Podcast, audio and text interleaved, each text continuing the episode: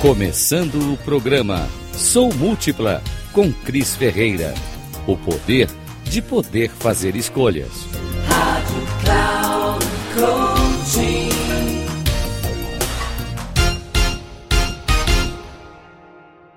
Espelho, espelho meu.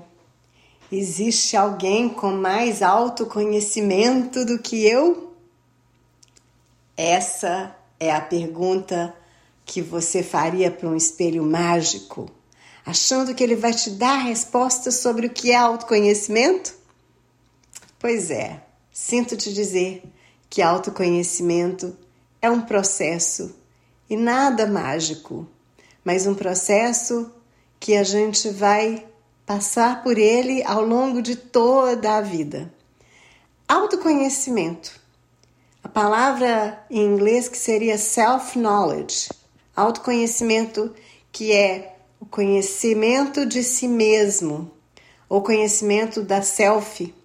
Self, que na psicologia é, tem a ver com a sua individualidade, com a subjetividade, que pode ser traduzido como si ou eu, né? Quando a gente fala si mesma, eu. E então o autoconhecimento é você se conhecer a si mesmo.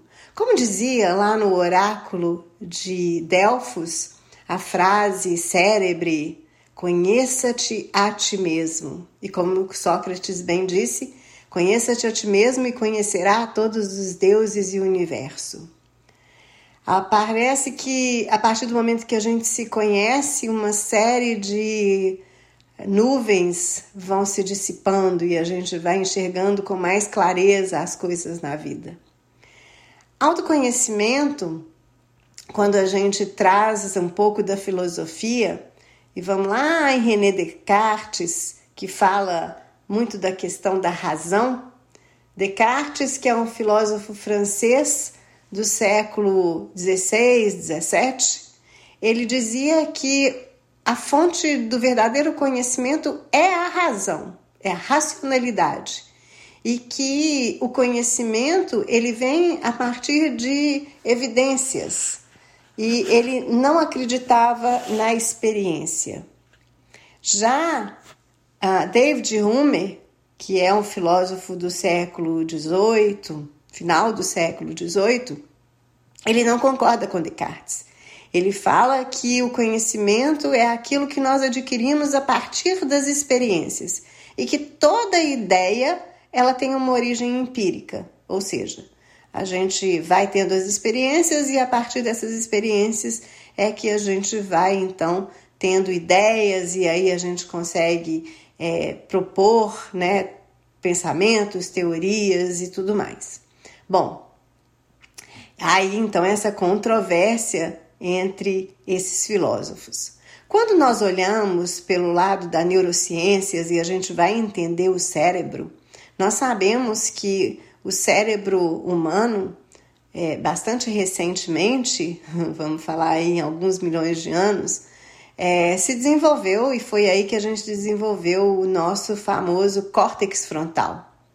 Antes disso, o, o ser humano, que não era o Homo sapiens ainda, né? Ele não tinha esse córtex frontal, ou seja, aquilo que hoje nós entendemos como sendo o local do cérebro responsável pelas razões. As emoções eram muito uh, predominantes e aquilo que está ali no nosso sistema límbico, nós sabemos que existem é, uma série de reações que são ativadas pela amígdala, o que uh, se chama de sequestro da amígdala, é quando nós reagimos diante das nossas emoções. Imagine que isso era muito importante quando esse ser vivia nas savanas e vivia sobre ameaças e ataques é, e precisava se defender de animais muito maiores e muito mais fortes do que ele. Mas com o desenvolvimento, principalmente, né, vindo com a revolução agrícola, o fogo, esse ser foi se tornando muito forte. E a força veio, inclusive, de viver em comunidades, do grupo e não do indivíduo. o ser humano se tornou forte como é hoje e dominando o mundo porque ele se uniu, ele se juntou, ele começou a viver em comunidades. Mas o importante aqui, e isso tem a ver com o que eu vou, que eu vou trazer também, que tem a ver com autoconhecimento, porque um dos pilares do autoconhecimento, segundo Daniel Goleman na psicologia, é a nossa a inteligência interpessoal, a nossa capacidade de nos relacionarmos com o outro, a nossa capacidade de vivermos em comunidade, a nossa capacidade de nos comunicarmos com os outros. Afinal de contas, somos seres sociais, não é verdade? Bom, então, já trazendo a questão da psicologia sobre o que é autoconhecimento, Daniel Goleman foi esse cara, esse psicólogo que popularizou o termo inteligência emocional escreveu o livro do mesmo título e ele fala então que é, a inteligência emocional, e aí nós podemos falar sim de autoconhecimento, porque o autoconhecimento, então, é a capacidade que a gente tem de conhecer as nossas emoções, conhecermos as nós mesmos. O que, que é isso? Né? Um dos pilares, e talvez o principal e primeiro pilar, é o que ele chama de autoconsciência, é, que em inglês nós chamamos de self-awareness. Autoconsciência é quando você tem a possibilidade, a capacidade de reconhecer as suas emoções, de saber e reconhecer e não negar as suas emoções. Quando você está sentindo medo, raiva, inveja, nojo, tristeza, alegria, você reconhece o que, que você está sentindo. Você não nega essas emoções. E por reconhecer essas emoções, você começa então a sair do estado de, vamos dizer, ignorância. Você não ignora o que você está sentindo, mas você tem consciência, inclusive, de quais podem ser as suas reações àquela emoção. Nós sabemos que emoção ela é aquilo que vai desencadear um sentimento. Quando eu tenho, por exemplo, raiva, eu posso ter um sentimento de querer é, me vingar. Esse pode ser um sentimento de vingança. Eu posso ter um sentimento de querer fugir, de sair daquela situação de fuga. Enfim, é, como eu vou reagir e o que eu vou sentir diante daquela situação é, vai depender, mas é, cada um reage de uma maneira. Então aqui a gente está entendendo que o autoconhecimento ele é também um processo de autopreservação, porque a partir do momento que eu me conheço, a partir do momento que eu tenho consciência do que é que eu estou sentindo, e a partir do momento que eu deixo de agir pela emoção, que eu deixo de agir pelo sequestro da amígdala, por impulso, e ajo pela razão, eu então também me protejo, não é verdade? Imagina, eu estou vivendo uma situação num trânsito, sou fechada por um carro que está totalmente errado. Se eu tenho inteligência emocional, eu vou entender que aquela raiva que eu sinto naquele momento não pode me fazer sentir um desejo enorme de vingança. E aí, se eu me permitir agir pela emoção, eu vou de repente atrás desse, desse outro motorista. Se eu tiver armada, eu vou dar um tiro nesse outro motorista. Mas se eu sou uma pessoa que tenho esse autoconhecimento, que sei e reconheço o que eu estou sentindo, mas também tenho consciência de como que eu posso fazer a gestão do que eu estou sentindo, administrar essas emoções e agir de forma mais racional, tudo vai sair muito melhor, não é verdade? Muito provavelmente eu vou deixar essa pessoa seguir o caminho dela e vou esquecer que essa pessoa passou pelo meu caminho. Eu não vou confrontar, eu não vou enfrentar. E é isso, isso que deve acontecer no processo de autoconhecimento. Como eu disse, um, um principal pilar do autoconhecimento, então, é a autoconsciência, self-awareness. O outro pilar muito importante da, da inteligência emocional é, como eu também já comentei aqui, a autogestão. Algumas pessoas usam a palavra autocontrole e eu não gosto desse termo de forma alguma, porque eu acho que controle a gente não tem de absolutamente nada. Mesmo quando a gente acha que está sob o controle de alguma coisa, pode acontecer uma possibilidade, por menor que seja, de algo dar errado, não é verdade? Agora, a autogestão, a gestão ela é inteligente. E inteligência, essa palavra maravilhosa, vem do latim e quer dizer intelegere. Legere, que é eleger, escolher, e in, que é dentro de. Então, intelegere, a inteligência, é a possibilidade que nós temos de fazer escolhas, e escolhas racionais, escolhas que não comprometam a sua integridade física, emocional, mental, enfim, que não comprometa a sua vida, que não comprometa a vida de outras pessoas. Voltamos então lá na inteligência emocional. É, o outro pilar é a motivação que também algumas pessoas usam a palavra automotivação. Particularmente, eu acho que é quase um pleonasmo a gente falar em automotivação, uma vez que motivação é algo muito empírico. Desculpa, muito empírico sim, de experiências que a gente tem, mas muito intrínseco. A, a motivação é algo que vem de dentro de você. Existe o que as pessoas chamam de motivação extrínseca, mas é muito, muito pouco. Eu prefiro chamar até de inspiração, de exemplos, porque a motivação, a própria palavra motivação, é um motivo para ação, é um motivo para agir. E você só vai estar motivada a agir. Lembra que eu falei lá, né, da, da, da, dos nossos seres primitivos, que nós vivíamos sempre num processo de luta e fuga, de sobrevivência. E, e, é isso que ainda continua acontecendo. Nós somos motivados por aquilo que nós vemos uma razão para poder agir.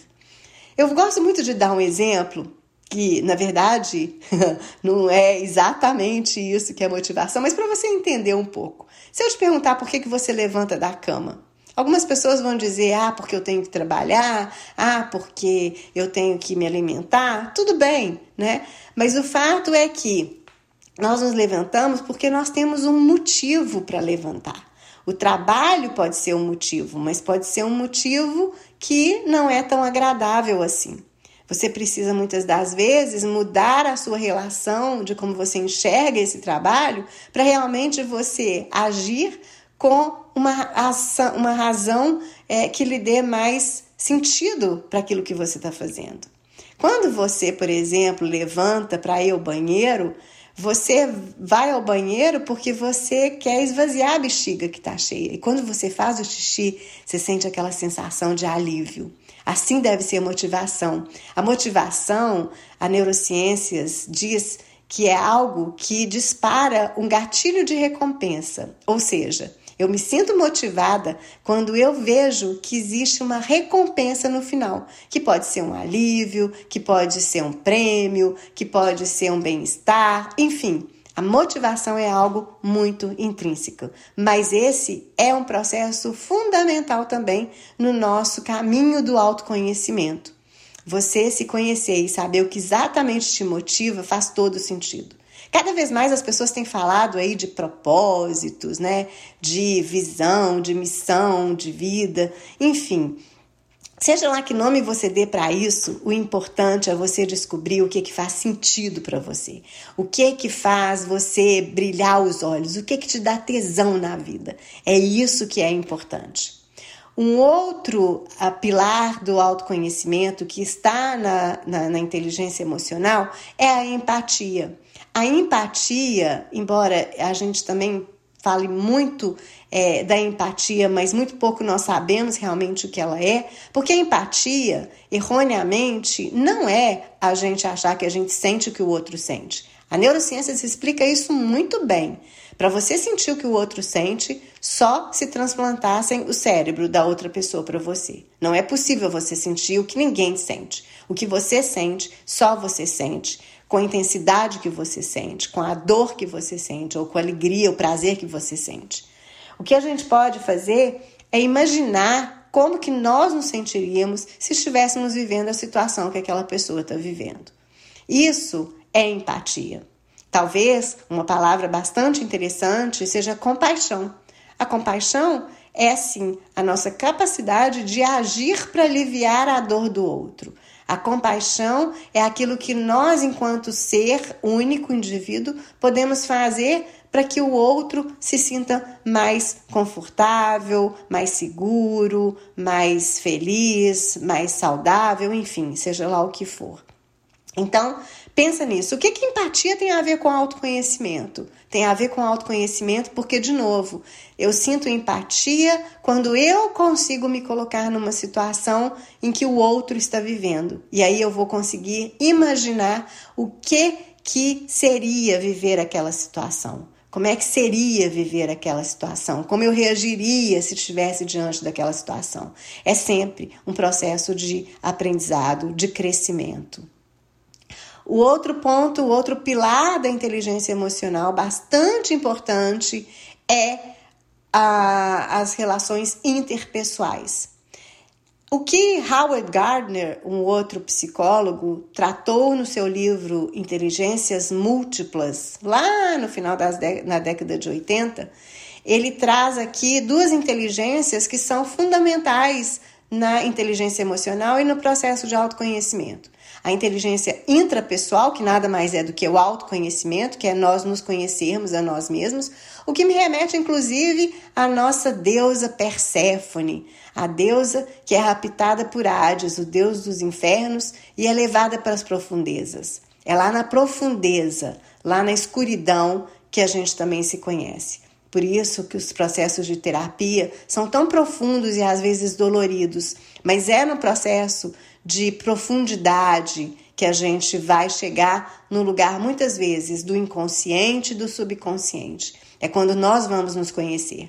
Então, a inteligência intrapessoal é a gente poder olhar para dentro de nós mesmas e a partir dessa, dessa viagem no nosso eu, a gente vai se conhecendo cada vez mais. E aí, a outra inteligência, então, que Daniel Goleman traz como parte da inteligência emocional, um pilar importante da inteligência emocional, é a inteligência interpessoal, diferentemente da inteligência intrapessoal, que é o meu conhecimento de mim mesma, a inteligência interpessoal é o meu relacionamento com outros, com outrens. É a minha capacidade de me relacionar com o outro, de desenvolver é, comunicação, de desenvolver atividades, de desenvolver estratégias para eu me relacionar com o outro. Afinal de contas, nós somos seres sociais, não é verdade? Nós sabemos que, inclusive, se ainda somos sobreviventes e sobrevivemos a momentos tão, né, como a savana, tão violentos, tão agressivos, com animais muito mais fortes do que nós, é porque nós somos seres sociais. Nós sobrevivemos não porque nós somos mais inteligentes, não porque nós somos mais fortes que os outros animais. Nós sobrevivemos porque nós desenvolvemos uma capacidade incrível de viver em comunidade, de nos autoprotegermos, de nos autoajudarmos. E é isso o que também faz parte do nosso processo de autoconhecimento. Inteligência interpessoal. É você conhecer o outro para que você também possa se conhecer. É você conhecer o outro, se relacionar com o outro para que você possa aprender e a partir até do, do, da vivência do outro, das experiências do outro, você se fortalecer e aprender a não fazer aquilo que o outro já fez e deu errado. É bom isso, né? É bom a gente aprender com a experiência dos outros, porque o outro pode nos ajudar a encurtar o caminho, a conseguirmos fazer um, tra um trajeto um pouco mais rápido, mais seguro, mais saudável, muitas vezes. Então, é, nos relacionarmos com o outro, olharmos para os outros, convivermos com o outro, sabermos nos comunicar com o outro é fundamental no nosso processo também de autoconhecimento, é fundamental para que a gente fortaleça a nossa inteligência. Inteligência, aliás, que é uma palavra lindíssima que vem do latim intellegere. Legere, que quer dizer eleger, escolher, e o in dentro de. Inteligência nada mais é do que a gente fazer as escolhas dentro daquilo e dos recursos que nós temos. Então, eu faço esse convite para você, um convite nesse caminho maravilhoso do autoconhecimento. Olhe-se no espelho, sim, mas olhe no espelho com compaixão e com amor a essa pessoa linda que é você.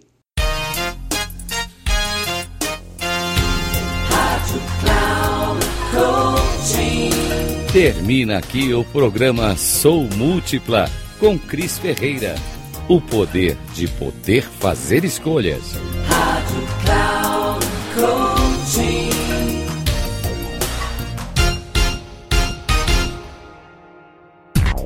Ouça Sou Múltipla com Cris Ferreira. O poder de poder fazer escolhas. Sempre às quartas-feiras, às 8 da manhã com reprise na quinta, às 12 horas e na sexta, às 16 horas, aqui na Rádio Cloud Coaching.